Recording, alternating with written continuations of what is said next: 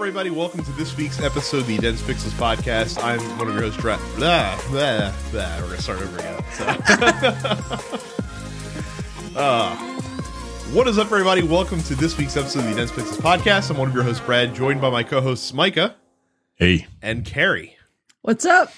So we're I, we're gonna do Mass Effect 2 first because that way because we're gonna keep it short this week because I don't have to like do a full review of the game because I didn't beat Mass Effect Because you didn't smash Yet? through it in a weekend No, I I've only put 20 hours into it uh, over the course of the last week. only. Only Okay. 20.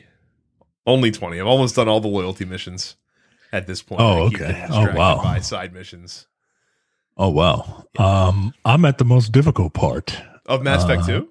Yes, What's the most difficult part? Is it the is it the horizon? at the end of Horizon. Okay. That's it. If I can get past this, it's because I'm playing, you know, on insanity, and so I'm, it's it's taking a lot longer than it should. Well, I, I applaud you for beating Mass Effect 1 on Insanity within like a week, basically. Yeah, well, I, it's because I know that game backwards and forwards. Like hey, that's you know that's nothing. It's been a long time since I played Mass Effect Two because I I didn't play Mass Effect Two as much as I played Mass Effect One. Mhm. Uh, I really forgot how dark that game is. It's it's Right. well, it's super dark. Um, I, I gotta say, one of the reasons, besides the obvious reason that I'm glad I finally finished Mass Effect One, is it gave me an even greater appreciation for Mass Effect Two. having having you know played through the first game and then seeing the immediate improvements that were made in the second game uh make me really do appreciate how that game plays uh definitely when i first started playing two again i forgot that cover is kind of important and then i can't just you know roll up on dudes and expect to survive those battles. Yeah, no, not at all. Uh, there's a reason. There's a reason why you can you can curve your powers over cover. Yeah, because they want they want Uh, you to use it liberally. Um, but Yeah. again, what much like you know, much like in Mass Effect One, once you get your Vanguard uh, stuff rocking and rolling, uh, then you become you know a, a, a, crazy you know charging tank constantly, where you can just run into people and get a free barrier and shotgun them to death, and Yeah, once you get past once you get past Horizon, yeah, the game is a cakewalk because you because you get exponentially more powerful, yeah, and to the point where depending on your setup, I mean, you can you can one shot kill like harbingers. Like it, it's it's yeah, and, it- and your it- squ- it's- and your squad mates are really really good and smart about not only using powers but using like the correct powers. You don't often have to tell like when they run up on a if you have Garrus with you and you run up on a shielded enemy you don't always have to tell him to use overload. He usually just does it. And Yeah. that's that's nice.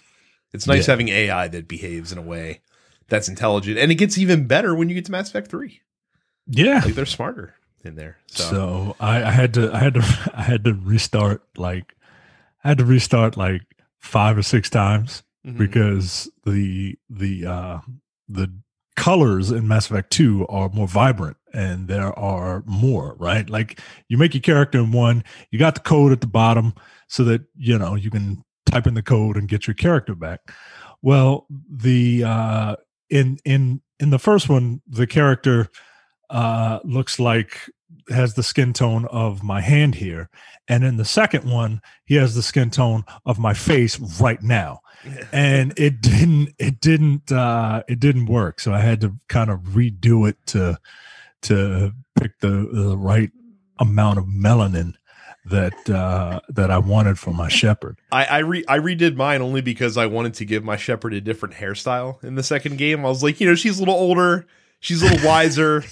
She wouldn't be rocking the ponytail throughout this one. Like she, you know, she's got like the shoulder cut, a little bit more, you know, a little bit more mature looking Shepard. Yeah. I'm probably not going to do that for three. But like I said, in two, No, in two, you can justify it because they had to like rebuild you from nothing. yeah yeah So- you get everybody lets their hair ashley lets her hair down in three so Yeah. why not why not Shepard Oh man, but it's like what a- what a damn game Mass Effect 2 is. I I, I don't even mind uh the planet scanning mini game. Like like when I go on a run of planet scanning, that's great podcast time. I don't have to have anything to pay. to. Exactly. That's it. Yep. That that's it. That's all I do. I'm I, I am loaded on resources. I am fine. Plus I'm kind of anal retentive. So if I go into a system, Mhm. I gotta do all the planets. Well, I, I I like I need to learn about the lore. I I got to know about the lore of the different planets. I got to know what type of planet it is. I got to know I got to know the if it's been colonized with the population. I got to know how it compares in size and and orbital distance to Earth, so I can get a gauge for for the type of planet that it is. You you gotta you gotta, and then occasionally you, you come across like a like a Blue Suns base that you can Yeah. uh, that you can eradicate. It's great. Exactly. So I'm looking forward to it. I'm playing Paragon, uh, which I don't remember doing last time, but um, in order to do that, I gotta like really max out the Paragon because like the loyalty missions, there's one loyalty mission Mhm. that they do in the DLC where one of them you can do the mission and not gain loyalty. Mhm. And that's Zaeed's mission. And I, I wish all of them were like that. Yeah. Right. Like I wish all of them had that. Well, his the reason you don't gain his loyalty is a is an extreme yeah. circumstance. He, he, yeah, he he's- dies, Carrie. Like like like like if you let him die, then I mean- he will not be loyal to you because he will be dead. That Well, seems fair. well it, he he dies eventually right Yeah. like you can you can play that mission you can get all the way up to the end and you can i think you if i remember correctly you can, you have to pass a you have to pass a paragon check if you don't pass the paragon check it's an e- it's an And you easy wanna check though. I, I that was the first loyalty mission I did, and I was still a relatively low level paragon. oh So okay. it's not it's not a hard check to pass, but it is Damn. theoretically possible to. i should have i should have did it before horizon because I, I i wanted the Cain um i wanted the mini nuke before i went to horizon Yeah, but and and I know you can. There's a heavy weapon upgrade in that DLC, but Mhm. Uh, it's too late now. yeah. The, well, the Cain the Cain is the Cain is not as good. Well, I guess it would be good for the specific enemies that you're probably thinking about with Horizon. yeah. But you'll get to use it again when you go to the uh when you visit the collector ship. Oh, I I'm not worried about it now. I was worried about it for Horizon. I got you. I don't care. I don't give a damn about it after after Horizon. I don't need that Um, shit. But yeah, it's it's and it's been enjoyable going through it. I'm only bummed out. So, someone asked about romancing. We'll talk about that when we get to uh we get to the post office. But apparently, my preferred romance option in the second game does not pop the trophy for you, which is a bit of a bummer. Hmm. Which I'll explain later. So, All right. Um, I also read a book uh, that I finished today. Actually, uh, Press Reset: Ruin and Recovery in the Video Game Industry. This is the new book that just came out, uh, written by Jason Schreier Okay. uh, of Bloomberg, uh, where he details uh, the very sad stories and you know stories of crunch and closures and just how really shitty the video game industry is for people that work in it. Um, at eight notable uh, developers, and then dedicates the last chapter talking about what could possibly be done to you know to fix this culture in the video game industry. Uh, the last chapter is is good that it's there because it really does uh, lend some hope uh, that there is a productive and you know stable future for people in the video game industry if the industry could just pull its collective head out of its ass. Um, but the stories are insane. Uh, you get a lot of context, some of which you know about, some of which you might not know about. Um, it's funny because we actually talked uh, a couple weeks ago. Someone asked uh, what video game documentary would we most like to see, and I, I brought up 38 Studios.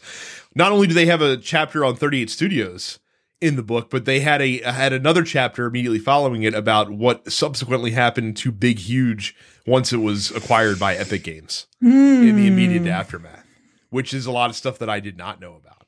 Big Huge, which I believe is still They, they are Well, to us. reconstituted as, as under. So basically, the original founders who had left the studio uh, in the wake of the 38 Studios debacle Mhm. um, started a new studio and then bought the trademark back from the state of Rhode Island when I when it went up for auction. So I think they're still located in. they are. They're still Baltimore. in. They're still in Yeah. the Baltimore area. Yes. And doing well. They're they they made uh they made Dominations, which is a great mobile game for them, and they made another game called Arcane something or other. I can't remember what the other title is. Uh, when I was in middle school, I had a buddy whose dad worked, I think, as a programmer Mhm. for big huge games on on their early stuff on on Rise of Nations and um she unfortunately grew up to be a uh rootin' tootin' MAGA hat wearing idiot. So- it is what it is. Um, I recommend the book though. I it's it's it's well worth checking out, especially if you like the inside baseball part of the game industry.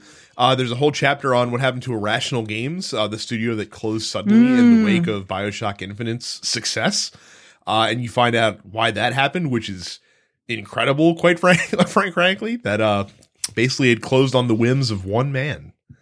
They closed an entire game studio. So uh, it's a good read. I recommend checking it out.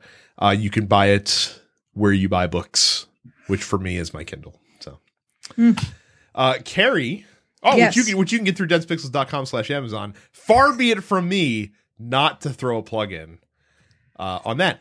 Uh, Carrie, you have been playing uh, Shin Megami Tensei 3 Nocturne HD remaster for the Nintendo featuring Switch. Dante from the Devil May Cry series. featuring series. Dante from the Devil May Cry series. It's important to note that I'm playing the version that features Dante from the Devil May Cry series. so yeah, Nocturne HD, um, which technically released to like everyone today. If you're a fucking weeaboo like me and you wanted to play it early, you could buy the digital deluxe edition, which includes all of the DLC, which is like extra background music and like an extra map, basically. I don't even know. But in a bizarre choice by Atlus, um, they decided to put Dante behind DLC. So when Nocturne first released, it released in Japan in early 2003 and it didn't have Dante in it. And then they released an updated version, which in Japan was called the Maniacs Edition. And that's what America got in 2004 was that version. That's why it had the sticker on it the featuring Dante from the Devil May Cry series, like that fucking meme was from the Nocturne American box Mm. because that's how they were marketing the game. Is they didn't know how else to market this hardcore JRPG to dumb Americans. They were like, "Y'all know Dante, Dante sticker." Um, and then Japan, like five years after that, got another updated edition called the Chronicle Edition. Now, by default, if you're playing Nocturne HD, if you don't buy what's called the Maniacs DLC, you're playing the Chronicle Edition, which has various quality of life upgrades from the original. But rather than Dante, you get Raido Kuzunoha from the Shin Megami Tensei Devil Summoner series. So I'm not sure why they decided to put Dante behind like a $10 DLC pack. So people would pay for it. It's Yeah. it's it's it's just one more instance of Devil May Cry 2 just just screwing you over. Because it's Devil May it is Cry the 2 MC2 Dante. Dante, Yeah. yeah. Yeah, yeah. Oh, that sullen asshole. Like, nah, man. Nah. We like the first Dante because he's a cornball. Fuck off, feather face. and the third and the third Dante. Dante because turned into a he- Krusty the Clown allegory.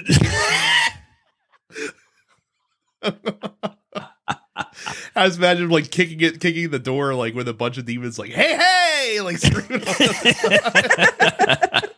That's I want now. I'll, I'll play a Devil May Cry game with Krusty Dante in it. So, in any case, um, here's the thing about them calling this an HD remaster. I feel like that's them being really generous Mm. because the game runs super smooth. The actual gameplay looks great. Um, very crispy little uh character models. Like everything looks really good. Um, then you get to the cutscenes. Ah, they got awarded, did they? the the cutscenes the cutscenes are still in fucking PlayStation 2 480i. Yeah, they did. They did that shit when the God of War HD collection came out on PS3. They're like, Yeah. oh, we, they're like, oh, we made the game 1080, and then you get to a cutscene, you're like, whoa, what is this? Yeah, this? like 4 3 aspect ratio, 480i. Yeah. Like I guess I guess the uh I guess the Cutscenes. rendering team did not uh, show up for work today. No. So it's really jarring to go from like really nice looking, like actual H- HD gameplay to like stretched as fuck PlayStation 2 pre rendered footage. So I don't love that. Um, and the music is also still like PlayStation 2 era, like compressed. Mhm. and I don't love that either. Cuz that like I- I'm sure they have the masters. I don't know why they wouldn't like remaster the music for contemporary consoles. I'm playing on PC. The game is also available on PlayStation 4 and on Switch. Um I I had the thought I was like maybe Atlus will patch in uncompressed music. But knowing Atlus, no they won't. They won't do that. They already have my money. Why would they do that? So it feels like a very low effort release from Atlus. That being said, Nocturne's a great game. Nocturne's one of the best RPGs released on the PlayStation 2, and it's nice that I can now play it on PC. I hope it does financially well for them and that it encourages them to put additional classic Megaten games on PC. I would love to revisit the Digital Devil Saga duology, for instance. Uh, I also would really like to play Persona 3 again.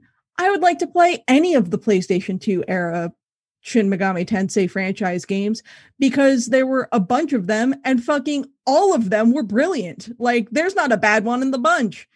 Atlus just had a run of just incredible RPGs, one after the other on the PlayStation 2.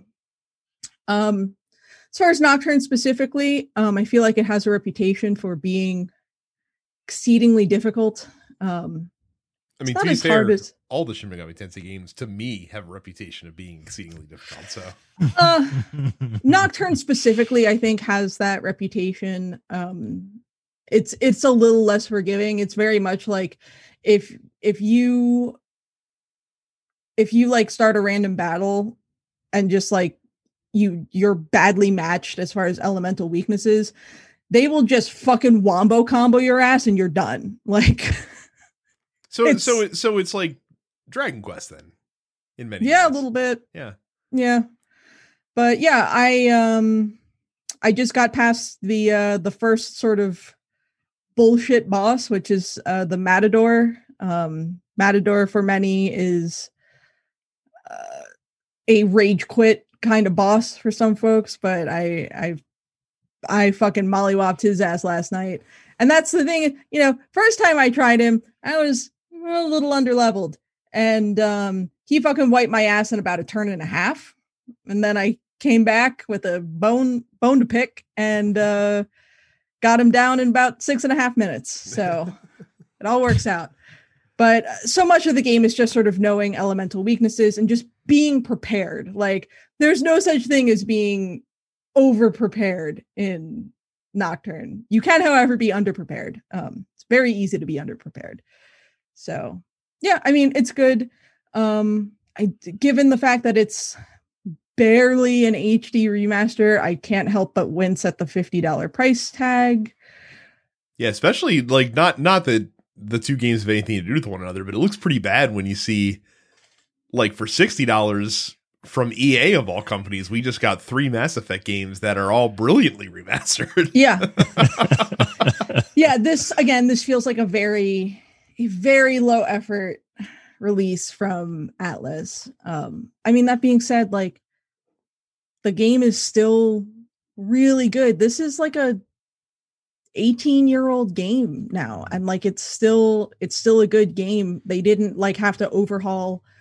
anything really. Um the the story is still interesting. Um look if you if you're a millennial like me and you are out here to attack and dethrone god you had better play shin megami tensei because that is all that series is about. It's uh I think it's gonna be really interesting in the next ten years specifically to see how many like PlayStation 2, PlayStation 3 era games have stood the test of time because we're starting to see a lot of the cracks in the like PlayStation 1 era since we're 25, Mm, you know, 20 mhm. to 25 years removed from that. Um, and and truly, like there are some games that very much stand out, and some games that were very much of their day. And Yeah. I'm I'm gonna be curious to see which ones of the uh of what is it, Gen six and Gen five, um, whatever whichever know. generations they are, um, are are t- are considered timeless. So Yeah, I I would say Nocturne feels pretty timeless. Mhm. Um, I mean, I first played Nocturne in probably 2007. mhm. Um, I don't think I ever finished it. I don't remember finishing it. Uh, I'm gonna try and finish it this time. There's like eight different endings you can possibly get. Um, so we'll see what happens. And uh, again, I just I really hope it does well and that it encourages Atlus to put more Shin Megami Tensei content on Steam. and, That's and, all I maybe, want. and maybe to put a little bit more uh, elbow grease in it the next time. Maybe well. you upres your cutscenes next time. That would be great. Maybe we get cutscenes that are in a contemporary aspect ratio and not 4 3 480i. That'd be swell. Thanks, Atlus. Well, we have a bunch of new games that have released this week. Uh, the first off, the somewhat of a white whale of gaming, a game that's been in development for years and was supposed to come out like three years ago. Uh, Biomutant came to PlayStation, Xbox, and PC. This Isn't that a game was like, fighting game. huh? It's a RPG. It's an open world uh, role. What am I thinking of? I don't know. Oh, I'm I thinking don't- of Bio Freaks. There you go. Um, Biomutant came out with mixed reviews, so but but to to their credit, their marketing team went on Twitter and was like, the reviews for Biomutant are all over the place. So you know what that means? You got to check it out for yourself to see to see if it's any good. I was like, you know yeah, what? I saw Hey, that. way to way to steer into the skid, guys. Way to steer into the skid. I don't I think fine. it's applaud like a skid because it's at like a 70 on Metacritic, which is like by no means that's not like a terrible No, it's not a ter- it's not a terrible score, but I think that this game It in indicates certain mixed. Yeah, a, a game in certain uh, this game in certain circles had a lot of I don't know if hype's the right word, but anticipation is it might be a good one. when it came out, this was the first I heard of it, but that just might be Well, me so living in my own for bubble. for me, we've had the cover art in GameStop, or we had the cover art in GameStop in the coming soon section for literally like three years. wow. and then I left Jesus. GameStop, and, and the game still hadn't come out yet. So that that for for me, it's a weird. It's weird to see it finally arrive. Um, on the I mean, scene. it's good when a game finally comes out. It does. Um, Apparently, this was also made by a very small development team. I think the people that worked on it, it's like a twenty-person team, so it's not, you know, it's a triple A I- game. I with did- Very, I you did see the um I guess it's Ubisoft, right? uh, they're um, publishing it. Yeah. Yeah, I I saw them post like one review or one clip from a review that was like the open world stuff is great, but the fighting is eh. And then the other one, which was like the fighting is great, but the open world stuff is eh. And then just sort of like a shrug gif. Like That's pretty funny. Appar- apparently, the map is larger than that of like Skyrim's. So they so they say, but there's apparently not a lot to do. I was going to say, like, it, yeah. sure, like the Elder Scrolls 2 Daggerfall, I think, still has the largest Oh, really? map of any game ever produced. But there true. ain't shit to do in it. That can't be true anymore. There has to go go find that someone go find that YouTube video that has all the different like land areas in in various video games. It- It's still Daggerfall. it can't be. It's no, I literally just Googled largest video game map. It is the Elder Scrolls 2 Daggerfall with 62,000 square miles. That's insane. Yeah, it's insane. Yeah. That being said, I would not recommend anybody play Daggerfall. Is that even bigger than like the current like Assassin's Creed? I guess it would have to be, wouldn't it? Yo, it's not even close. Yeah, is it- yeah. like I, I I don't need that in video games. By the way, I, I'm tired of Yeah, more more a bunch better. of land. More I want uh, build up. Like, Don't here's the build thing out. Skyrim is a sizable map, but there is a lot to do. It's not like you're running in an empty open field for hours on end. Like, you will eventually run into something, and it won't take you very long. Yeah. Goodness gracious, man! Uh, Final Fantasy 14 comes to PlayStation 5. Uh, King of Seas comes to PlayStation, Xbox, Switch, and PC. Maneater comes to the Nintendo Switch. I think this is still free on uh on PlayStation. I could be wrong about that. No, it's not. That was that was a free game a couple months ago. I'm thinking of the other island theme game that is free right now. Uh, we talked about Shin Megami Tensei 3 Nocturne HD Remaster on PlayStation, Switch, and PC. Uh, Maid of Sker comes to uh, PlayStation 5 and Series X. Uh, Earth Defense Force World Brothers, they're still making those, comes to PlayStation, Switch, and PC. Uh, the Oddworld Collection comes to Nintendo Switch. The Idolmaster Starlit Season comes to PlayStation and PC. The Longest Road on Earth comes to PC. Not longer than Dagger Falls, apparently. Uh, Wonder Boy Asha in Monster World comes to PlayStation, Switch, and PC. And World's End Club comes to the Nintendo Switch. Cool. Go to uh, densepixels.com slash fans. Join our Discord. There you can uh, uh, interact with us and and post questions in the post office uh, that we will answer, like we will do later on this uh, in the episode. While you're on the internet, go to uh, youtube.com slash densepixels. Uh, you can see Brad in his red shirt and Carrie with her tattoos and me with my washed out face. Um, you can subscribe to all of the TNP Studios podcasts, wherever you get your podcasts, including The Dirt Apocalypse, Black on Black Cinema, Coming Distractions. Uh, Coming Distractions, we recently reviewed uh, Army of the Dead. Uh, we watched it so you don't have to. Uh, in the weekly preview episode of the of the Look Forward Political Podcast. If that's not enough, go to densepixels.com slash premium for $5 a month or $50 a year. You get access to all the premium uh, slate of podcasts, including the airing of grievances, which uh, is on a regular schedule now um, because we want to be done. Uh, we got like two of them in the can, uh, so we're we're really committing to this.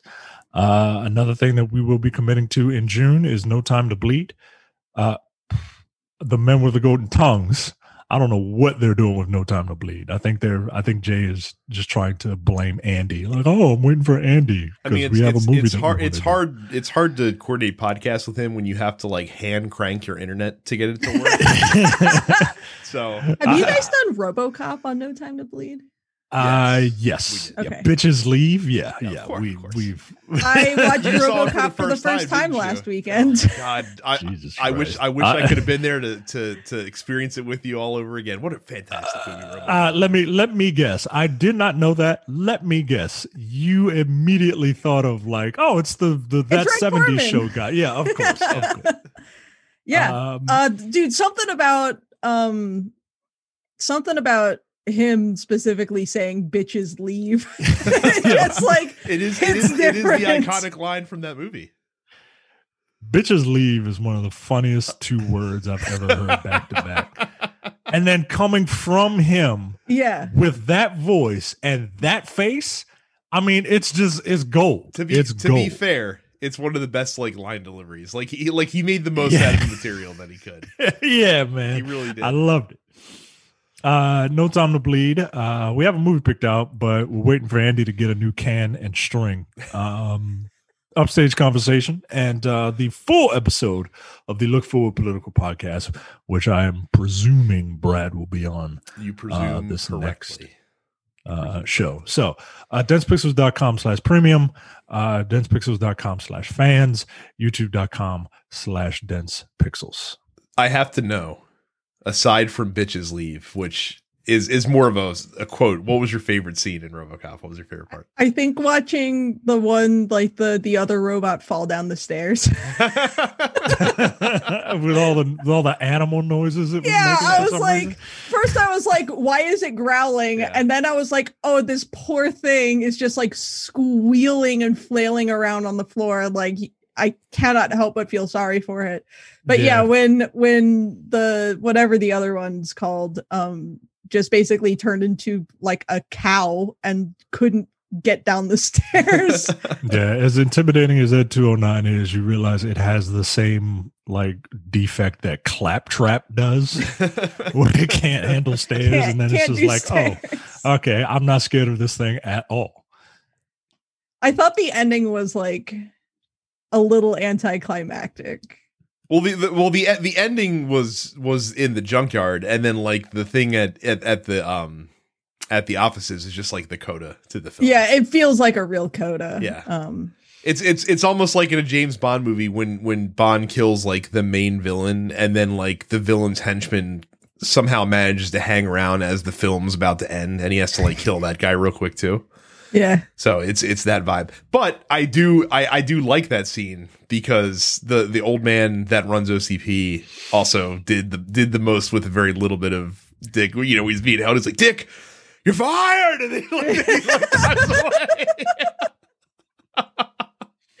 Just there's a lot. Yeah. There's a lot in that movie. It's a great I like- film. um, if you if you're looking for something with much less quality but a lot more unintentional comedy, um, I would highly recommend RoboCop 2 at some point. That's what I've heard. Avoid 3. It's not good. That's also what I've It's heard. not good. Um, but this this makes me happy. I'm I'm happy that you're apparently got getting into late '80s action movies that you missed.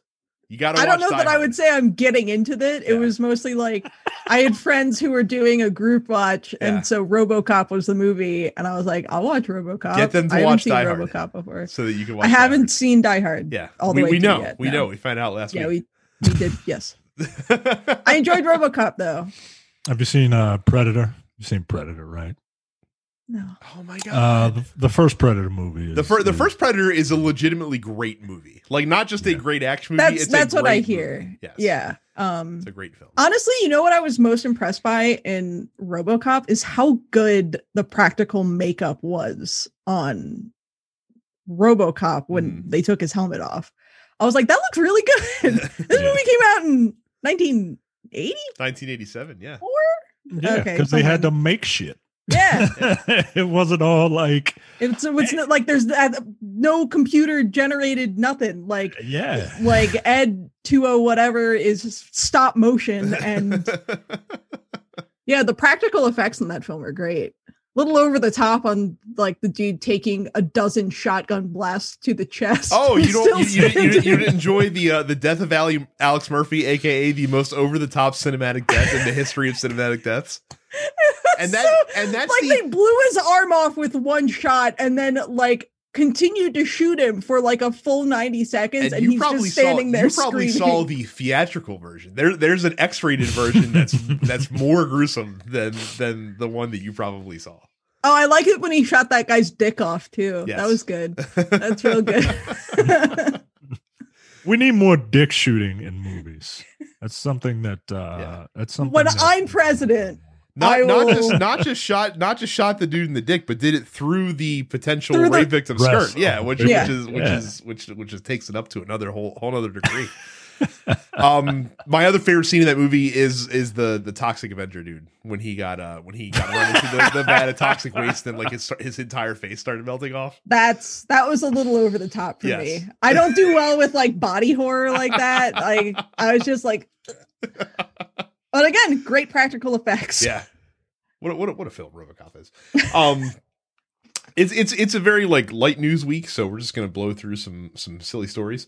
Um apparently Team Ninja is making a Final Fantasy game, but not a regular Final Fantasy game. They're making a Final Fantasy spin-off that is going to have Souls-like gameplay. Uh much like the Soul series and Jedi Fallen Order and things that nature. Uh, according to the report from Fanbyte, it says that the game is going to be quote more accessible than Nioh uh, for a wider audience, and it is going to be set during the events of the first Final Fantasy game. Yeah.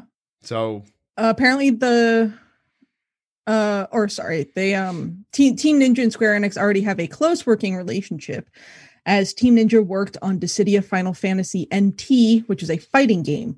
Um yeah, I'm I'd be super down for this. I really like the original Final Fantasy. I would love to see more of the Warriors of Light and Garland, but like in contemporary gameplay. I think that would be great. wouldn't you rather see like a traditional Final Fantasy game though, with a new story featuring them? But like we're getting that with Final Fantasy 16, which is Are we? We don't know what we're getting with Final Fantasy 16 yet. I mean, that's true. They could Yeah. keep the action style gameplay. I would love another true turn-based Final Fantasy. Um, what I really want is a version of Final Fantasy VI that is playable on PC and doesn't look and play like trash.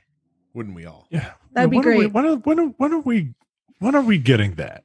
We will Like, never get it. Never, apparently. We will never Like, get Like Because- every because other Fi- because Final, Fantasy, has. no, no, not not not every other Final Fantasy, just Final Fantasy Seven. You don't you don't you don't see them rolling out the red carpet for eight and nine here, do you? Well, um, well, I mean, they at least did a a they at least did a, an Uh, update of those games. They Yes. they they uh they redid four. It was for like the the, the DS. The DS version of four, I thought was great. yeah, like because because four is great, right? Like, Yeah. but like, c- come on, man. I don't I don't like that art style they used for. the I don't like it either. I don't but it happened. it. Right. It happened and it worked and it played well. And it didn't like even if you don't love the art style, it didn't look like like mobile garbage like the piece like the current PC version of uh of six I, does. I would like to know what the and I'm sure the information's out there, but I don't know if NPD is a good source for it. I would like to know what the how Final Fantasy VI lines up in terms of like like lifetime sales in the Final Hmm. Fantasy game series. I have to imagine that's part of the reason. Like maybe maybe six for some reason just is like one of the middling selling games in the series. I mean, I, I'm pretty sure two, three, and five are the most middling sales of the would series. assume, but those also never got a proper North American release before they got At least not until versions. much later. Right. No, I've played two. Two is atrocious. Don't ever play like the actual Final Fantasy two. It's not a good time. Yeah. Um, five is a lot of fun. Um, five is a great job system. Five is great music. Yeah. Uh, I saw. I saw. Yeah, I just- saw a, I don't um, know. I saw a retrospective of someone who recently played through nine. It's, it's the it's it's one it's of of the original series that were North America facing. Um, it's the only one I haven't played. I know Micah is a huge nine advocate.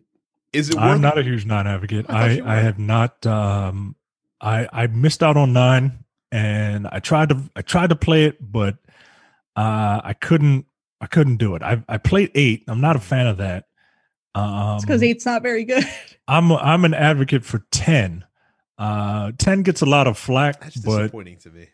I I really like ten, man. I I really do. I th- I thought I Um, thought you were a nine stand for some reason. I don't know why I had that thought in my head. Nope. Hmm. Eleven was fun. I have a friend who's a nine stan. I feel like here's the thing: if you played nine and you like nine, it's your favorite Final Fantasy. Yeah, Yeah, I and Like- that's what I hear from people. Like they they play nine, and it's like, especially coming off of like the Dawson's Creekification of Final Fantasy, like for it to to like be like some high fantasy again. Yeah, Yeah, people love it. I- that's what I'm most looking forward to with uh 16 is that they're going back to like classic high fantasy. yeah. Whereas like what 12 was sort of a balance between that Uh, sort 12 of like 12 12 sci-fi. had I the- 12 was like more like 12. steampunky. Yeah, 12, 12, 12 was on more of the six side of high fantasy than Yeah, I don't Yeah. mind the sort of steampunk sort of aspect. I mean, six is great, obviously, and six did that sort of aesthetic really well. I just I never liked the sort of like modern sci-fi sort of take on stuff. Like I didn't like that with 13. Of course, I don't think the 13 games are good anyway. Um if I want to run down a hallway, I'll just run down a hallway. Um uh same thing with like 15 15 was like way too modern looking for me and like i hear 15 is a great game i just look at that game and i know that that is not for me Mhm. um Yeah, because you spend like a third of it in a car, like road tripping. and i'm a boy band advocate and i don't even want to play 15 um but yeah so i'm looking forward to 16 but i i hope uh i would love to see a new take on final fantasy one. Um i really enjoyed final fantasy one. I, it's it set the the standard for jrpgs when it released 35 years ago. Yeah. It's very, very, very, uh, very the Doctor No of Final Fantasy, where it's you know obviously been improved upon, but it still exists as a template and was it's still good in its own right, considering you know when when accounting for the era that it was released in. Yeah. Uh, Twitch has created a stopgap solution uh, for all of the apparent glut of hot tub and like beach streams that a lot of folks uh, have been putting on there. They got a lot of complaints. Um, and uh, yeah, So that's the Dude, thing. just there there are some dudes who are just mad that they decided four years ago that they were going to be a full-time streamer on twitch and it never happened. And they're mad that a girl who has big old boobas uh has more more views and more subscribers than they do. That's all the complaints really boil down to. They're like oh it's sexual content. And Well- it's like it's a girl wearing a tank top and her camera angle is like this. Like that's all it is is is a girl wearing a low cut shirt with a high camera angle so you can see right down that shirt um I, I think it. I think. I think it was incels and also like advertisers were. i'm sure pitching a fit, advertisers so- have some sway in this but at least on twitter most of what the complaints i'm seeing is just like oh it's sexual content and i love that twitch was literally like being found to be sexy by others is not against our rules Yeah, what kind of shit that's is an- that, That's an all-time quote. That's well it's all-time it's a it's up there yeah so. Uh, so yeah, being found to be sexy by others is not against our rules, and Twitch will not take enforcement action against women or anyone on our service for their perceived attractiveness. So Um, the the big downside here, though, is that from what I understand, is that the uh, advertising is not going to be like the Twitch ads that they show are not going to be on those channels. Mm, Um, which if you are you know partaking in those streams and things of that nature, then you're not going to get ad revenue from them, uh, which is a problem. Uh, they they took a prominent streamer uh, named Amouranth uh, and suspended advertising on her channel indefinitely, and didn't even reach out to her about it. They she had to contact them. I mean, that's pretty to- par for the course for Twitch Yeah. as far as just taking action and not telling them why or anything ahead of time. Um, So- yeah, I mean, I feel like having the category is probably good and smart um, because most people who were doing these sort of streams were just doing them under the very vague just chatting category, which is basically anything not explicitly related to like music or gaming. Um, but yeah, I mean, look, I mean, I look. it, it it feels like this was probably necessary. Mhm. Um, but now it's like, oh, if you want to browse the just chatting category on Twitch and you don't want to see like fucking big mommy milkers, now you don't have to. Like, I, don't- I don't I don't know why everyone's up and out. Like this is your channel. You can do what you want as within, you know, Twitch's bounds of reason. And if they say it's cool for you to be in a bikini as long as you are in a setting where a bikini is allowed uh or common, fine. But it's a double-edged sword, man. Like if I don't want to advertise I uh, because of what you wear, like I'm I'm not going to. Like you just got to find people who will advertise. Uh, I'm not. Um, uh, and, and to the people complaining, like, come on, man, like, like five minutes ago you were you were flicking the bean or or whacking the bag, and and now that you've uh, uh, come out of your orgasm stupor, now you're like, oh, but they're they're taking they're taking my views, right? Like, one, no, they weren't, and two, like, you you can't have it both ways, man. Just like they can't have it both ways, you can't have it both ways. And you know, get be entertaining. Like I go on Twitch every once in a while. I've never come across someone uh in their in their in their skivvies. Now I didn't know that was a thing. Mhm. Like I didn't know, uh, you know, I wasn't looking for it. Uh, but I don't think I would look for it because like porn is ubiquitous, right? like it's literally everywhere. Uh, Twitch is not where I need to go for that. And the people that I watch on Twitch, their personalities, like they're more than just th- what they look like. Just be a personality. That's why I'm not on Twitch. I, I think I've gotten on Twitch twice. My personality is not strong enough to to for for people to watch me play a game by myself. If I'm with someone and I can go back and forth with you, then I will go on Twitch and we can play we can play together and, and it could be just like this show except on Twitch. But you got to be a personality. So stop complaining and start Learn how to talk to people. uh, Blizzard had a two-hour uh, live stream event uh, talking about an update, the first update they've revealed for Overwatch's 2 multiplayer. Uh, I'm not going to get dive into the minute details that were part of that event. All I will tell you is that the big news that came out of it, right up front, is that Overwatch 2 is going to be switching from a 6v6 game uh, to a 5 versus 5 game with fixed uh, class structures available in each game. So in currently in Overwatch, and I think they actually went back and did this with Overwatch 1 um, where you can't have like duplicate heroes now on each team. Um, and so to encourage better class alignment. Uh, so now Overwatch 2 is 5v5. Uh, you're going to have two, t- uh, one tank, two damage dealers, and two support heroes on on both teams. Uh, obviously, you can't pick the same hero on each side twice. Like you can pick them on opposite sides twice. Um, but they say that this will make big changes for tank characters, obviously, because they said two tanks were just kind of gumming up the works a little bit in Overwatch games. Uh, it'll make tanks more aggressive.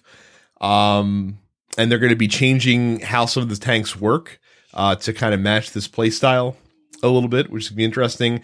Uh, they said it'll be better for uh, when streaming live streaming games, like when watching professional Overwatch, it's easier to follow the action with 10 people than it is with 12. I don't get how only losing two people makes it that much easier, but it does by definition uh, make it easier to follow what's going on.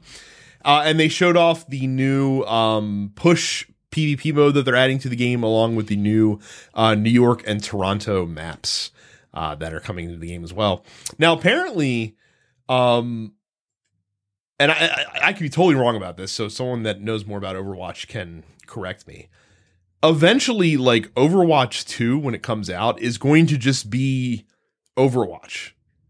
Like all the multiplayer in Overwatch 1 will migrate to Overwatch 2. And anything that changes in Overwatch 2 from like balancing and things of that nature will be retroactive Overwatch 1. And the things you get by buying Overwatch 2 are the PvE mode that they're putting into the game, the campaign, and like better resolution and graphics and, you know, all this other stuff. But it's but it's but like if you just want to play the multiplayer and you own Overwatch 1, apparently you'll be able to do that when Overwatch 2 Mm. comes out because they don't want to maintain two separate you know, communities, which makes a lot of sense. Like I think yeah, I think that makes sense. It's idea. it's it's smart from a business standpoint. It's it's friendly to consumers. Um, yeah, I like that idea. I mean, I you know I don't play Overwatch, but every Uh, every time think I, every time I see like a like a deep dive on it, I always want to I always want to play more. So like I like I always wish I had time to get more into it because I I do enjoy Overwatch. What what little I played of it, but I've never really sat down and dedicated a significant amount of time to getting better at it. yeah, So, uh, Carrie, do you want to take the next story? Because the the story, the part, the article that you linked, I can't get into because it has a paywall in front of it. So, Which one?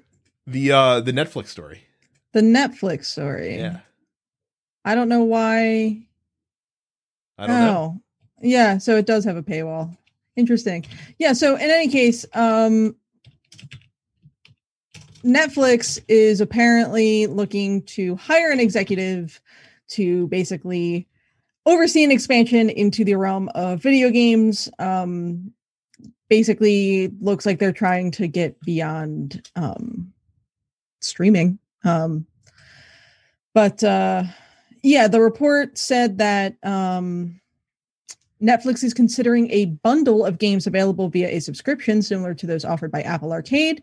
A Netflix spokesperson seemed to lend credence to this uh, new project, rumors saying that the company is, quote, excited to do more with interactive entertainment. Um, so, Here's this is um this is this is weird, right? Like, Mhm. is it um like Apple Arcade? I mean, I have you you had Apple Arcade?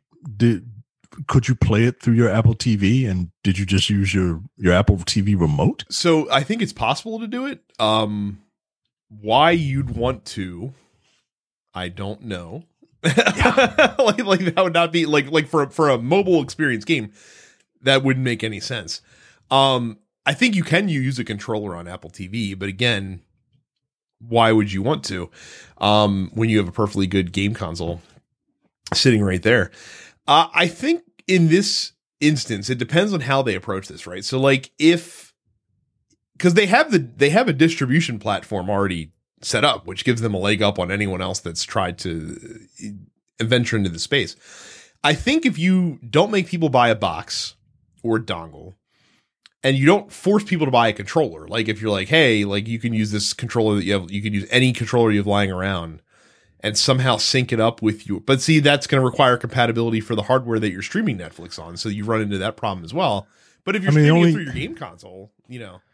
The only thing I can think of, and one of the articles um, here is kind of uh, uh um, mentioning it on The Verge, uh, with what they did with uh, that Black Mirror episode, where it was like a choose your own adventure style game. Mm-hmm. Maybe it can be more of a traditional adventure style game.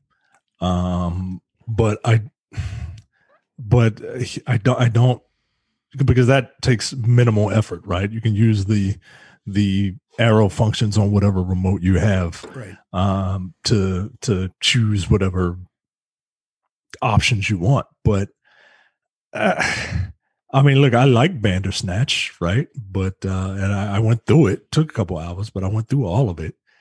But um, I don't know. I'm not gonna. I'm not gonna participate in something like that. I'm just very curious to see how they would do this. It, it depends on how much, how fully asked their venture into video games is going to be, right? Like if they're just kind of kicking the can at it to see what sticks, then they're not going to be successful. Um, right. If they try to do a Google Stadia type of thing, I don't think they're going to be successful. Like, like I think that that's a tough market to get into. If if Google is to not be successful at it, then how the fuck is like Netflix going to? Um, there's also the challenge of streaming. So, like logically, to me, I would think that you would want to be like, hey, Netflix is on your game console, so you can just play this through your game console, and this is quick and easy, and it's awesome. Problem is that if you're streaming on your like on your PlayStation, for example, I guess on PC it won't be as big of a deal, and most people do stream on PC. But if you're streaming like through your game console, you can't use Netflix if you're also using like an Elgato because Netflix is you know requires a secure H- HD signal coming through your uh, HDMI cable, and the Elgato doesn't work that way. So so like you run into some technical limitations um, in that regard as well. Like you can't use any of the media apps while you're plugged into uh, a capture card, essentially. So, I I um look, I don't know what their plans are, but I part of me offended is not the right word. I'm not offended, but like these companies that don't have a history with gaming, I I, I feel like it's a lot of hubris uh, to just come in and just be like, yeah, yeah, we're gonna get into gaming because uh, because that's easy. I mean that Google tried, right? Google, Google, like they got all the money in the world. They're one of the four companies that's going to rule everything make it, make it once, uh, right? So. Like, and they can't, and they can't crack that nut. Right. I mean, Amazon uh, has a successful product in Luna in, in terms of that it works, but what have you heard about Luna in the past three months? Like it's out there Nothing. in beta, no one fucking talks about it, and that's Amazon. So, yeah, I don't know. It, it depends what they're looking like. Um, again, they they they they're coming from a good starting point, but you have to. the The key is you have to offer something that is unique that you can't get anywhere else, and it's hard to find that stuff. Like the reason Apple Arcade is successful is because Apple was smart and put a lot of popular games on there. Also signed a lot of indie developers that make mobile games to put stuff on there as well that are really good and got like exclusivity and things of that nature. So it it it made it worth, you know, paying the five dollars a month for this one game, and then I'll play these other games while I'm here. And there's a wide variety of stuff. They had 100 games on the service when it launched. I don't think whatever Netflix is going to do is going to have 100 games on it when it first drops. Find that highly yeah. unlikely. So we'll see what happens. Uh, speaking of kicking the can at things, uh, there's a report that's out now that Valve said that Valve is making a portable gaming PC similar to the Nintendo Switch. Um, we don't know much about this yet. Apparently, it's going to be Linux based. Uh, it's going to have a touchscreen. It's going to have controls. You can link it to larger monitors with the USB C connection. Uh, the code name for it is the Steam Pal, which is a terrible name. That's awful. Don't do that. Don't. Do That's that. right up there with uh, Wii U as far as Yeah. and look, I don't I don't necessarily trust Valve to do this either. Valve kind of tried this before. Like they did a PC console several years ago, the Steam Link.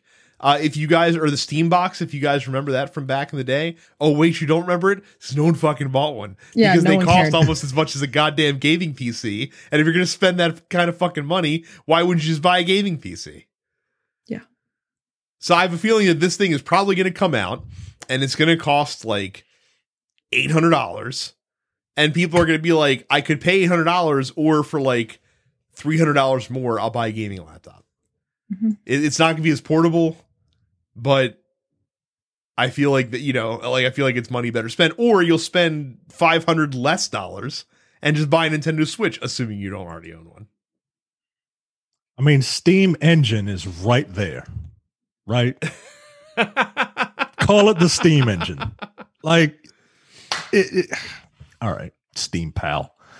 Um, you play you play PC games. Did you ever get that? Um, did you ever get that Valve controller No. that had? uh no, because it's not a good controller. You know, you know who had the. the I think Steam I held one once and I was like, this sucks. Yeah, you know who had the Steam controller? I had the Steam controller Yeah. because I got because I got one with a Steam link for free. Again, this is the best controller Yeah. they've ever come up with. That that Valve controller was a tro- it was the worst controller. awful. awful. Look, it was worse than the Ouya controller. Like like the Ouya controller is a better controller than the Steam controller because with the Steam controller they made the choice to have those like two like discs that you can depress Yeah. way too far for what you should be able to do for a D-pad. Weird. Just You had Bad those weird like face the, the like the weird face buttons that instead of being a button were more like the release on a pocket knife kind of like th- uh, they kind of tapered in that way. It's, it was it was terrible. weird. Weird. was Again, this is the best controller that like this is this is peak controller design. Um and it works. I didn't have to like buy anything fancy. It just works with my PC because it's Microsoft. Yeah. Fucking garbage. Steam controller. Fuck. Fuck that. man. I haven't thought about that thing in years. I don't I don't know why Valve's putting money into hardware R and D at this point. I don't again, it, it makes no sense because like all anyone wants from Valve is like you know, you know, clear policies on Steam and Half-Life 3. You know, you know, That's you it. know what you can do with that money that you're spending on R and D for this for this fucking console that no one's going to want to buy. Pay your developers more. pay your How developers. That'd be great. How about that?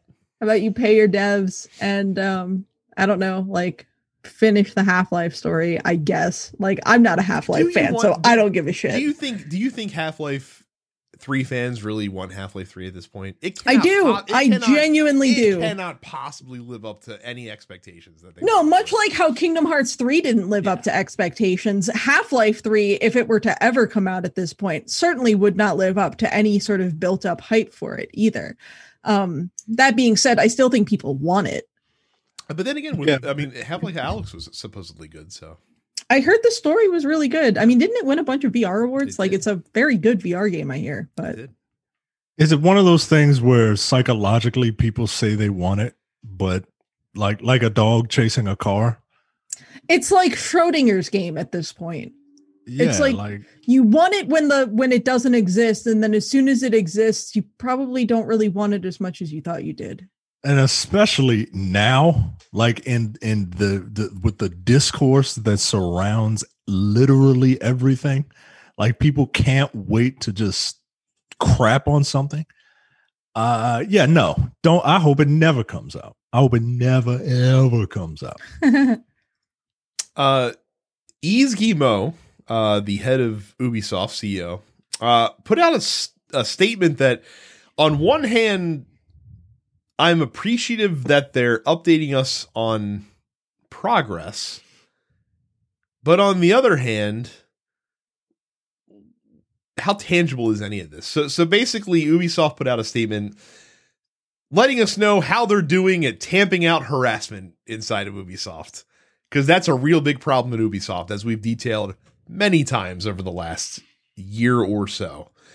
Uh, they said that over 14,000 Ubisoft employees have taken part in quote group wide assessments, including an anonymous questionnaire, while 2,000 employees took part in focus groups and listening sessions. Uh, there's been anti harassment training. Uh, the company's HR organization was audited by an outside company, and they strengthened their non discrimination and anti harassment policies. They're developing a new company code of conduct, which will be mandatory for all staff to sign. And then it says he says we've recently implemented a new performance criterion to our compensation scheme with specific expectations for managers, which will focus on their ability to care for people, behave exclusively, eh, behave inclusively, and foster a safe and respectful work environment.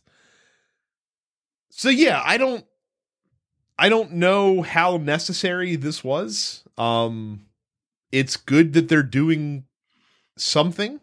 Do they got a game coming out? I mean, like, yeah, that's. I mean, that's very cynical, but uh, you know, th- th- having all of this, like all of this training and Oh. and having people sign documents, um, all that's all that's fine and good. Uh, it's it's good to remind people not to be like sex pests. Um, but until you until you start putting heads on pikes, like like things aren't gonna change. Mm. Like you gotta like people have to be people have to lose their jobs publicly. There has to be actual consequences. Yeah, man. Like uh, that paragraph that you you just read the the quote the the person writing the article says in short managers who fail to uphold the safety of their reports uh or ho- managers who fail to uphold the safety of their reports will be impacted financially impacted financially How? what what does that mean they get they'll get a smaller bonus, Micah. right like like are you gonna lose your job that don't sound like lose your job Yeah, you know, you know what's a big financial impact? Losing your job. I mean, come on, man. Like, like I get it. I I get it, but uh, you know, this is nice to say. Um Let me ask let me But ask you guys a question. Did did Generation X like not happen in France and French Canada? like like like like isn't Gen X supposed to be like the fucking laid back like apathy generation? Instead you're out here instead you're out here like harassing people. Get the fuck out of here. Mm. I guess there's some elder millennials in, the, in those groups too. Of, of people Uh, I believe the term is geriatric millennials. No, it is not. No, it isn't. What a terrible term. What an awful term, geriatric. millennial. I It doesn't even- love it's- that. it's not even correct. Correct. geriatric millennials. I'm so mad when I saw that. I don't normally care about, you know, like nomenclature when it comes to, you know, referring to things, but I, Mhm. that that pissed me off. Pissed me off, Mm. geriatric. It was, it was in like it was in like the fucking New York Times too. Like, what, are Yeah. you, what are you doing? Yeah, what are you doing? Mike, are you are Um, you an elder millennial or are you technically Generation X? I can't remember. Uh I have no idea. I don't know when the cutoff is. I was born in 1980. I I've think heard you're, like, that right I think cutoff- that's line. like yeah. I, I think I I've heard think that I think you can identify however you want to, Micah. uh, I'm I'm all I know is I'm 40. I'm old. I've had enough. I'm I am I am literally too old for this shit. Uh, You are it- old. I it am is- 30 or 40 years old and I do not need this. Micah, if you if you would like to feel old, uh, you are only uh, three years younger than Danny Glover was when he was in the first Lethal Weapon. yeah, I heard that. Yeah, that's that's what I. So- wow. Apparently, millennials is basically between 1981 and basically Oh. 1985. Mike- so, Mike- Micah, you're Mike like uh, right on the cusp. Oh, okay. Um, um, um, uh, uh, the, I was I born mean, in 89, so I'm like smack dab in the middle. Um, which means like I guess I know what comes after the lyric um peaches come from a can. Yeah. But also I've never heard of that. I've never heard of that. Well, and I guess you're a Gen Xer then, Mike. they were put By- there by- by, a by man definition. in a factory downtown. If I had my little way, I'd eat peaches every day. Ter- Terrence is a millennial, and he also didn't know the song, so I feel like that there might be some culture. some No, because, culture like- overlap there too. On- on because presidents of the United States of America is a white person's music group. That's true. Um, oh, okay. Yeah. Uh, I, I, I but don't- then, like, don't- I also know like half the lyrics to "Poison" by Bell Biv DeVoe, so I don't know what that says about me personally. uh, it's it says that you are uh, eclectic and means that- I am and that- cultured. and you and and you are a fan of uh, overrated black boy bands. Uh, Bell Biv DeVoe is not good. Now, I mean, Mike, I uh, just like that one their song, like that song. I know No, I that get it. song. No, I get it. And look, some people are going to come for me because like, what do you mean Bell Biv DeVoe is not good? Name another song. Name three uh, Bell Biv DeVoe Belle- songs. Bell Biv DeVoe got one of those like 20th century artists silver collection CDs at one point in time. So are you trying and to it's tell and it's three tracks you know, long. You know, Yeah. you know who else had one of those CDs? And you're not going to believe this when I tell you, but it absolutely is fucking true. Rockwell. Rockwell. Rockwell. Sam Rockwell. Huh? No, no, like L- Rockwell, the music artist.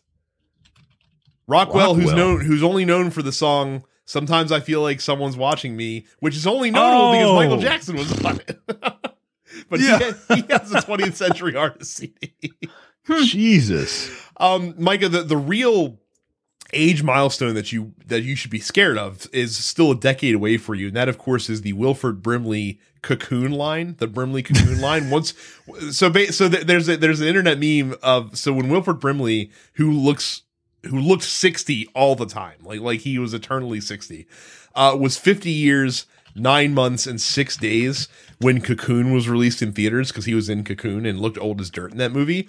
So, like, when you cross that threshold in age, you've crossed the Brimley cocoon line, and that's when you can truly feel old because Wilford Brimley looked like an old man for 40 years.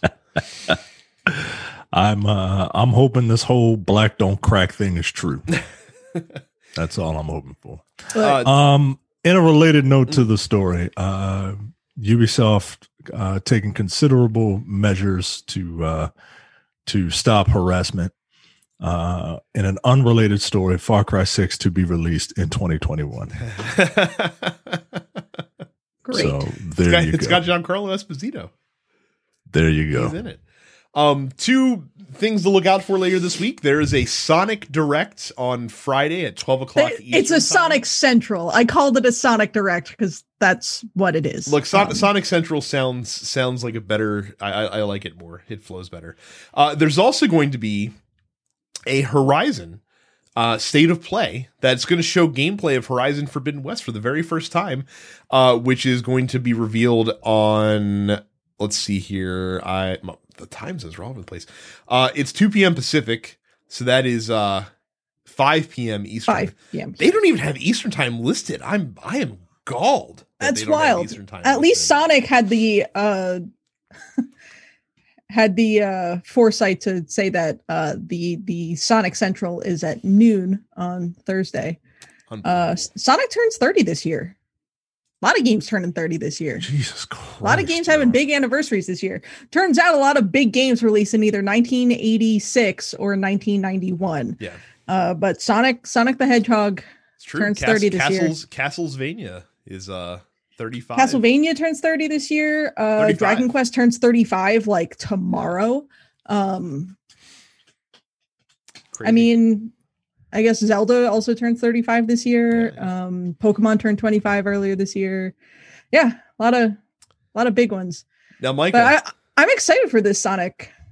I'm excited for this Horizon because the I fact that this Horizon. Horizon uh, the gameplay reveal is happening now tells me, Micah, we should expect it in October, November of this year. Yeah, I'm um I'm gonna try and give this one a shot. I, I played the the the first Horizon and I liked the game, but I never finished it. I, I fell out on it as well. It was too long. I got through like two thirds. I, I did the thing I always do where I finish two thirds of an open world game and then Yeah. complete the rest. Um So- so I'm I'm hoping that this game uh I'm hoping that this game really, really grabs me because the game is great. I, I just I just fell off of it. Uh, Geoff Keighley has revealed the uh, the lineup for the Summer Games Fest. Now, it's not going to be taking place across three months like it did last year.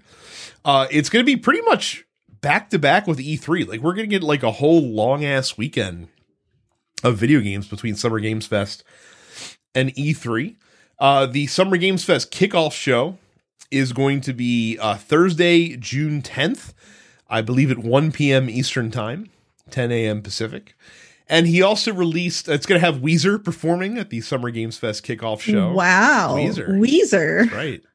It's another elder millennial band, Carrie, that uh, we really like a lot.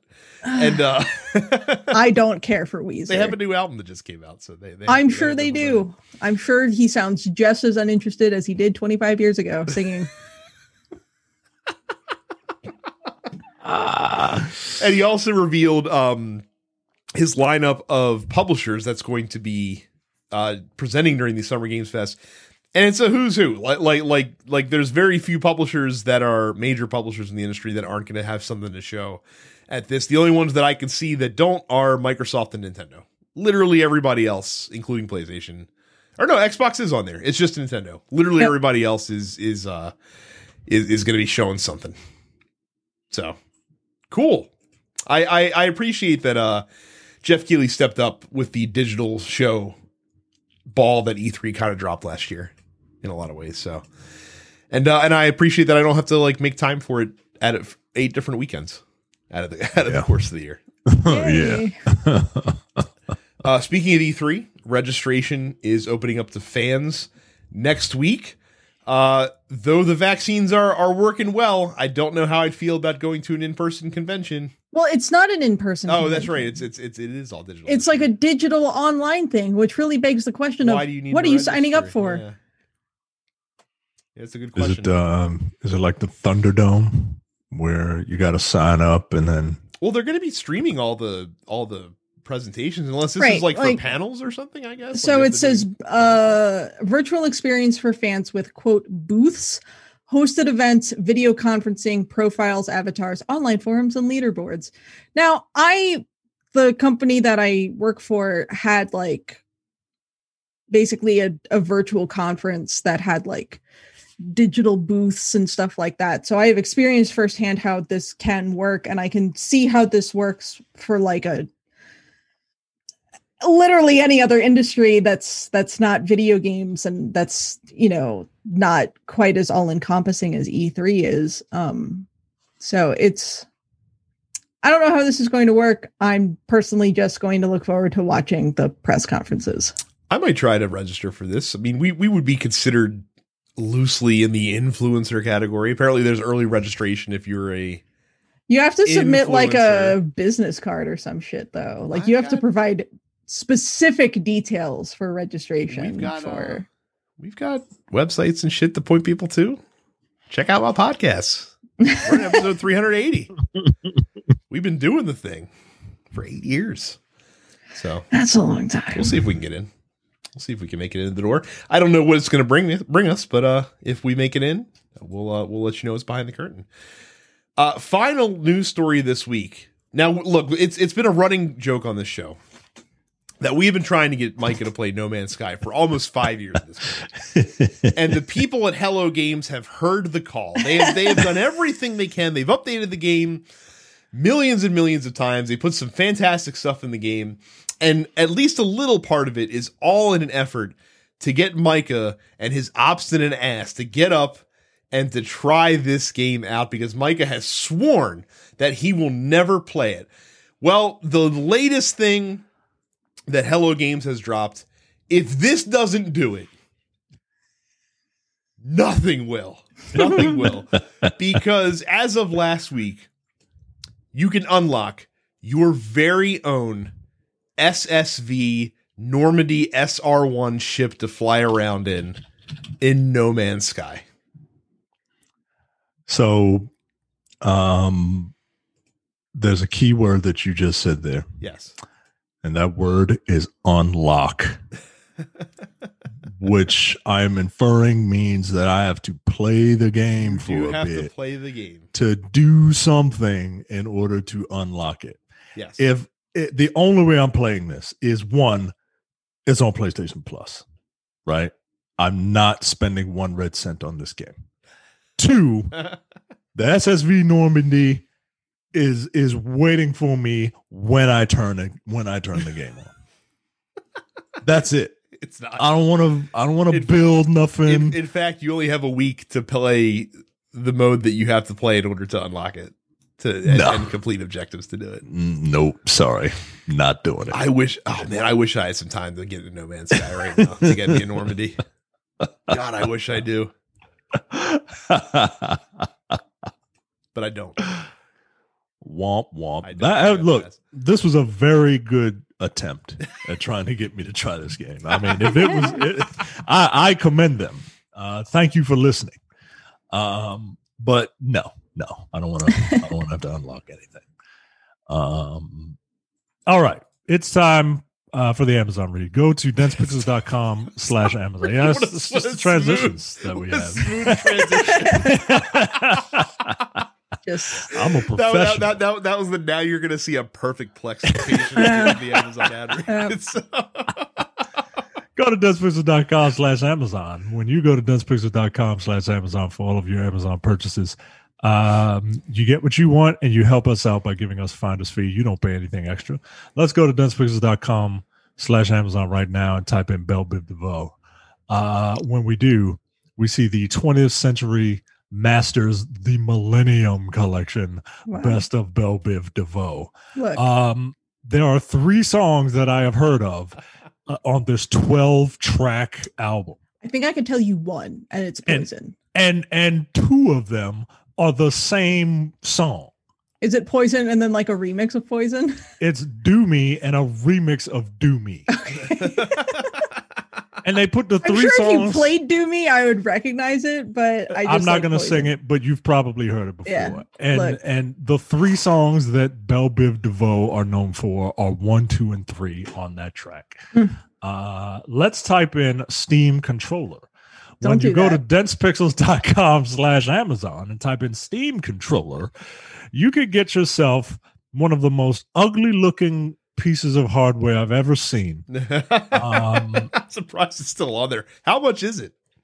for the I don't for one hundred seventy four dollars and seventy five cents. That's because it's not it's not available new anywhere. They they liquidated that shit years ago. Ugh. Years Uh, they ago. even have a payment plan.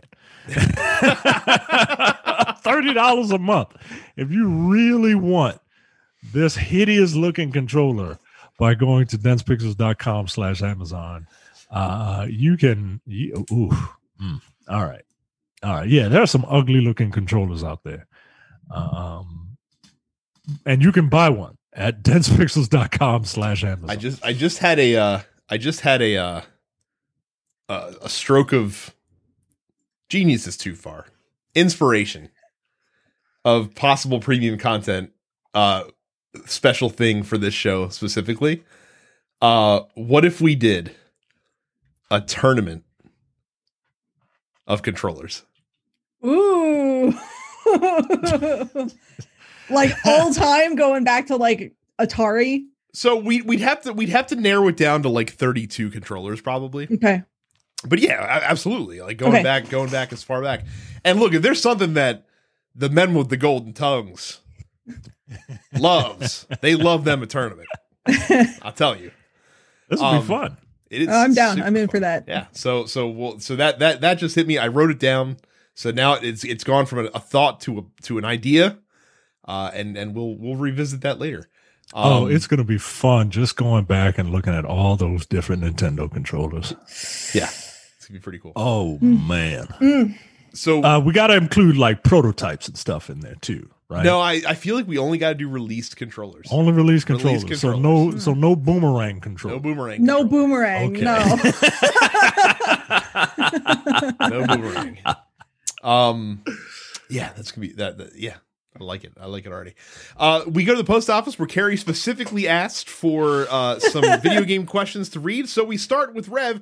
How we skittish- actually start. Hold on. Oh, we actually start with. with we with actually Mark. start with Miss with M. It's Rogers, Mark. Yeah. Uh, who after the show last week submitted a question and asked, speaking of totally useful, long-lived things, are any of you still using Nintendo Labo? And don't lie and say you are. If it was a boy band, it'd be O Town. Now I chafed a little bit at this comment because I don't I don't dislike O Town. That being said, I feel like O Town is a fair boy band comparison to draw for the Nintendo Labo. Yeah. As far as Does the Labo con- is is the Labo considered a a, a controller? I don't think so. No, No, because it it's just- incorporates the too. Joy Cons. It requires the Joy Cons. Oh, it requires the control. Okay, Yeah. I got you. I got It's you. li- it's I bought Nintendo. Labo It's literally a toy. and it came out on 420 a couple years ago, and I had a real fun time being high as shit playing with the Nintendo And Labo. look, that's brilliant, brilliant on Nintendo's part. Look, to get a bunch of stoners who are out of their mind. yo, here's a coloring. Here's Come here's on, a man. here's a video game where you can like, you know, color and build shit. It was a fun time. I had a real fun about week and a half with it, and then I gave it to my cousin's kids. Yo, But then oh, they had a delightful time with it because it's meant more for children. It's not something meant for adults. Uh, Rev asks, "How skittish do y'all feel about WWE returning to live event venues that aren't in the Thunderdome?" Um, uh, I'm fine with it because I'm not going to be there. well, yeah. So, and and that's the thing. So, like, I I trust I trust in the science around around the vaccines and and the fact that the CDC says that if you're fully vaccinated, like you're generally good. Like like you really don't have to worry too much about about stuff. Um, and I'm going to definitely be reincorporating myself into society outside of my home, slowly but surely, like going to restaurants and shit like that.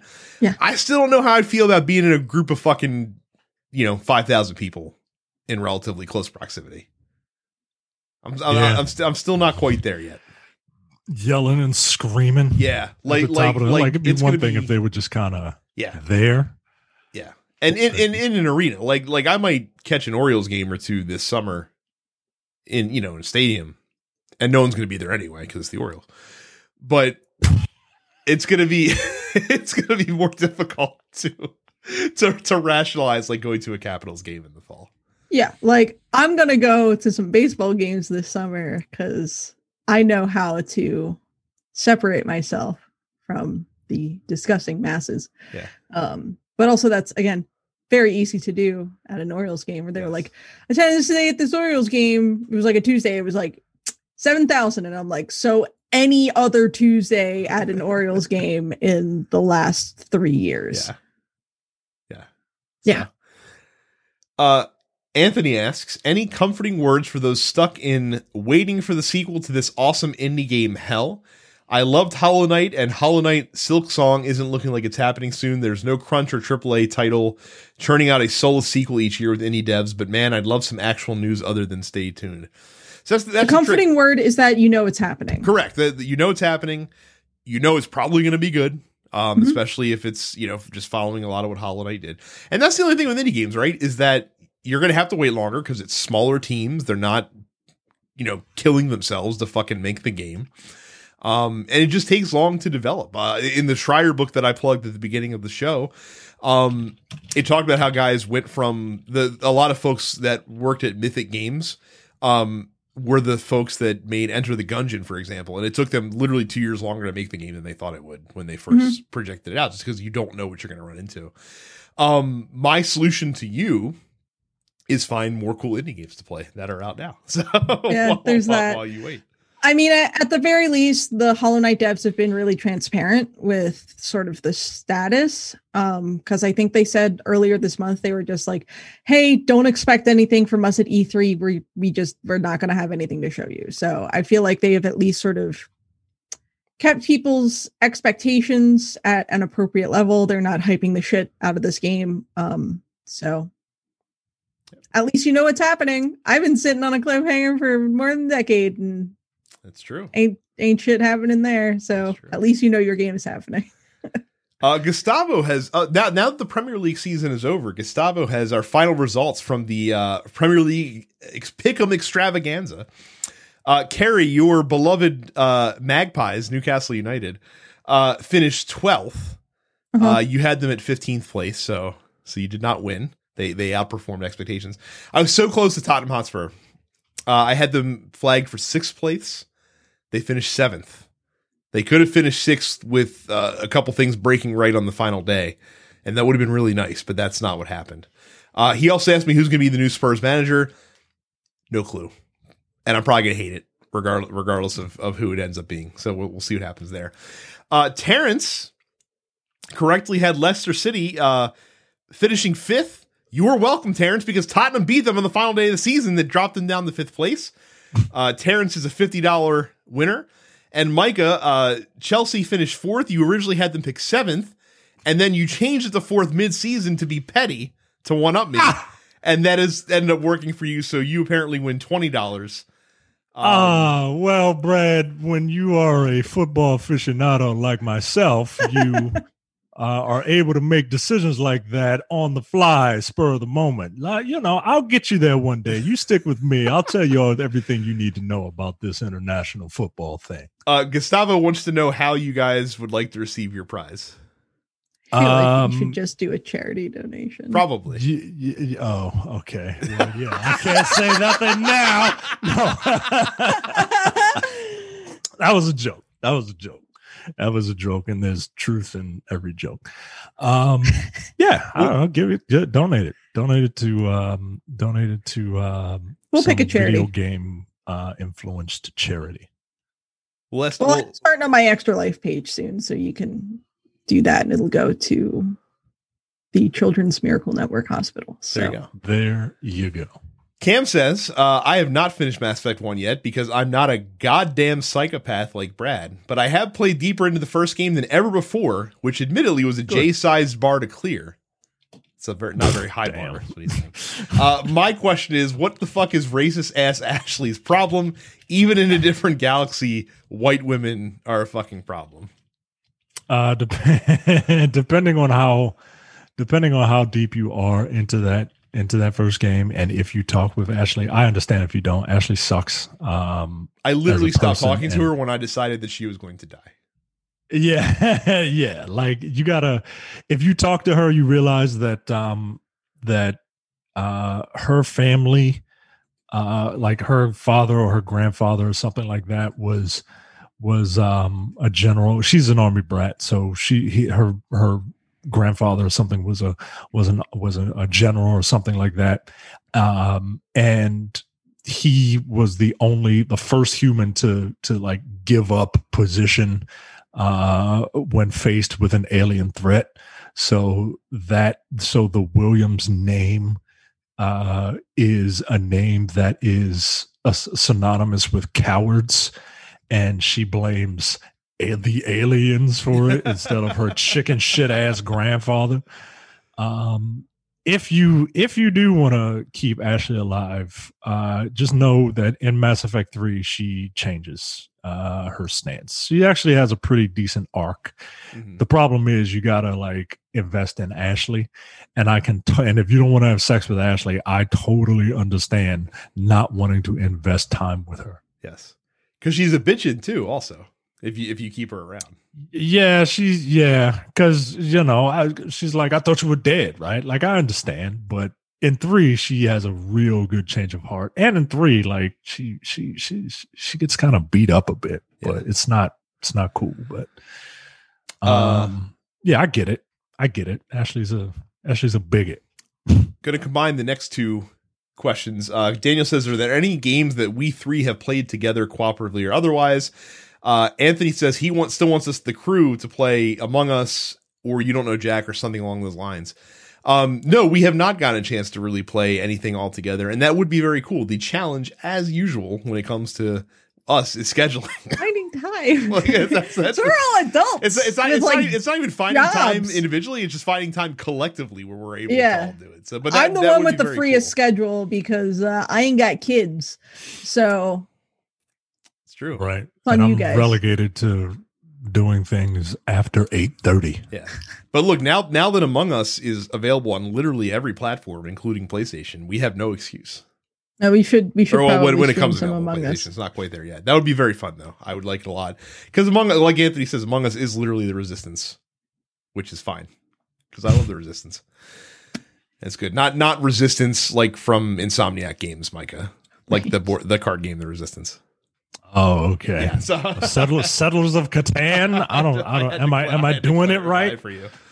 Um, Mad Coco G asks, does Tim Cook deserve an Oscar for his performance of being a donkey brained individual when he was on the witness stand in the Apple Epic trial? Look, uh, executives like that are always going to act aloof and like they don't really fucking know what's going on, at least to the limits of what's believable. Um, in in situations like this, because they don't want to look bad, because they know if they speak candidly, uh, then they're probably going to lose. So that's par for the course. Phil Schiller was kind of the same way. Um, when they had him up there too. And to be fair, uh, uh, Tim Sweeney was also probably. Uh, I didn't hear a lot from his testimony, but I would imagine that he was in the, the same boat. So that the trial is over. By the way, um, we had now have to wait for the judge's decision to come down, which is going to take a couple of months before that is uh, before that is rendered. So we will uh, we will wait with bated breath. But what a trial it was, as we got a couple good weeks of content out of that. Uh, Ricky says Vault of Glass came back to Destiny on Saturday.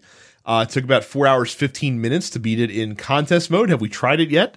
Uh, no, because I'm not really playing Destiny anymore, and Micah didn't either. Uh, I've I've been on a team that has beaten Vault, Vault of Glass, but that was Back in long time ago. Yeah. yeah. Um, and apparently the the runner up team, so like Bungie posts like the first teams for the contest on their website. Uh, they had to remove one of the members from the runner up team because his screen name was Black Lives Don't Matter. So once they Christ. Oh, once God once they damn. saw that, they were just like, yeah, no. So that was considered a five person team. So that dude doesn't get credit for being second to clear the new Vault of Glass Jesus Mm. Christ. for being a for Like, being a uh, dick. all right. It's so easy to just not be a fucking racist. it really douchebag. is, yo. It really It is. feels like it's so much effort to to do shit like that now to just be so needlessly antagonistic and racist and shitty. Oh man. Yeah. Yeah, right, all it really right, is yeah. not I'm hard. tired of these people. Or or in the case of if the dude happened to not be like a massive racist, just don't be a fucking edge lord. No one cares. No one cares because because that could have been that could have easily just been like an edge an edge lord lane, uh, name that he picked. Yeah. So, uh, Johnny asks, "What big leak do you see happening before E3?"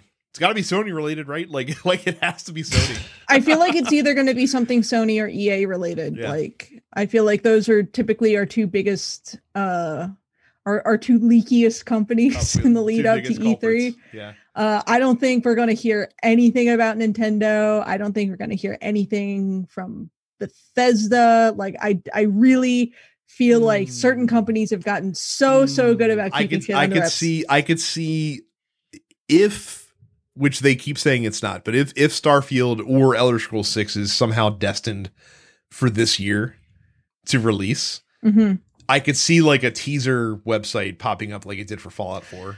Mm, okay, advance. I I can So. I can see that happening. Yeah. Yeah. Um, so- but other than that, yeah, that's it's I would think it's Sony related. Johnny also Uh, asked Spider-Man. That's Spider-Man. what I'm that's what I'm hoping. oh, like a proper Spider-Man Yeah, too. Spider-Man too. Mm, Yeah. I hope can see I hope for that too. Um finally Johnny says, "Is your Commander Shepard going to stay loyal to one romantic option or are you going to be Captain Kirk slash Zeus and just plow any and everything?" Uh he also said great stuff from Saturday Carrie with the uh, B- uh Baltimore Gaming Symphony Orchestra. Thanks, babe. Uh, that's Um, pretty cool. Yeah, uh once I get around to playing Mass Effect, uh I will be cruising for those mandibles. So here so here's the tricky here's here's the tricky situation though.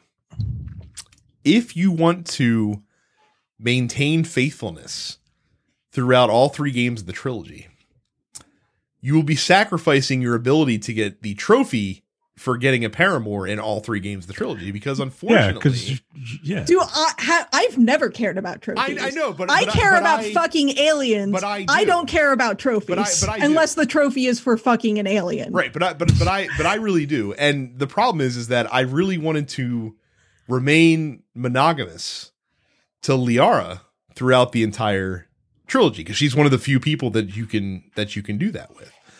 And I've had what counts as the romantic in, in, encounter with her in Mass Effect 2 because there's a small one after the Shadow Broker DLC if you could if you decide to continue the relationship. Um but you don't get the you don't get the Mass Effect 2 Yeah. Paramour trophy for it. That doesn't count. Yeah. It's got to be. You got you, you got you got to actually you got to actually fuck somebody on camera to to, to get it. Yeah. or it don't count.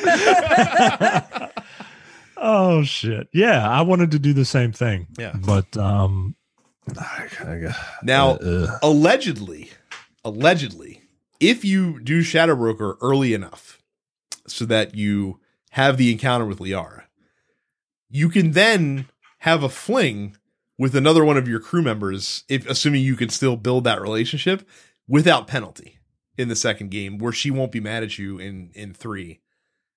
Allegedly. My conscience won't allow me to do that because, you know, because I'm not an adulterer. Even Well- even even in video game form.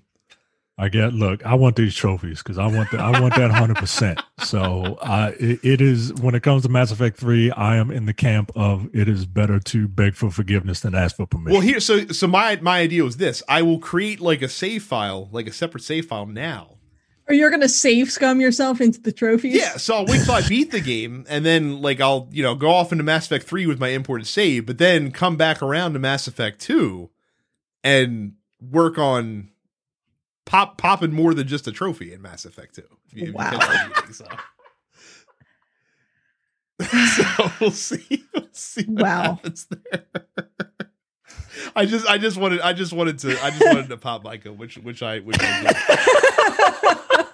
Then I just realized I'm using pop That's in good. two different contexts, too close to each other. Oh So that's yeah, also- that, yeah, that's that's Not- you, not ideal. you gotta. It's like the morality system in Mass Effect. You gotta go with one and stick with it. You can't just be hopping back, uh, hopping between Paragon and Renegade. oh my goodness. So, but no, I'm I'm gonna stay faithful to Liara at least through my main play to see uh see what that looks like in Mass Effect Three when you get there. So uh, that is it for the show this week. Uh, if you missed uh, the performance from the Baltimore Gamer Symphony Orchestra, uh, you can catch the whole thing on YouTube. You can also catch the individual songs uh, broken out as w- well. There's a whole playlist that has the whole concert, which is right about 90 minutes, and then um, all the individual individual song videos in concert order, plus a blooper reel because um, when you're recording songs for video, um, shit tends to go sideways half the time. Yeah, Um, Brad, you were watching for at least part of it, right? I was. Yeah, Yeah. Ca- And- I, and- I came in. I came in right in time for uh, I think for F Zero. So Okay. so which which you know, that's what I wanted. That's what I was coming for anyway. Oh yeah. at the end of the day. So, but I, I do still have to make time to go back and watch the watch the whole shebang. So Uh, you can see me sing on one song. you so can. there's it's true. Pers- there's that. Persona. So Yeah, I sang uh, Beneath the Mask from Persona 5. But uh, yeah, a lot of good stuff. We had uh, uh, a really fun choir piece from uh, Castlevania and uh, Demon Souls, Touhou Project, Wolfenstein, Super Mario Land, Sticker Brush Symphony, one of the all time great video game tunes. Uh, I'm particularly proud of the uh, sort of our finale piece, which is a Pokemon medley um, because having to layer in like a dozen musicians on top of a bass track is uh, is tough. So uh, but we we got it done. So if you missed out, please uh, please have a look. Uh, while you're on the internet, as Michael's Mike is partial saying, uh, don't forget to join our Discord, densepixels.com slash fans. Uh, subscribe to the show wherever you download your podcasts. Subscribe on YouTube at youtube.com slash densepixels. And follow us on Twitch. Uh, I'm Densepixels Brad. Carrie is Suppets Carrie. Terrence is Apparition 410. Uh, that's it for us this week. Thank you guys very much for watching and listening. We'll see you all the next time. See ya. See ya.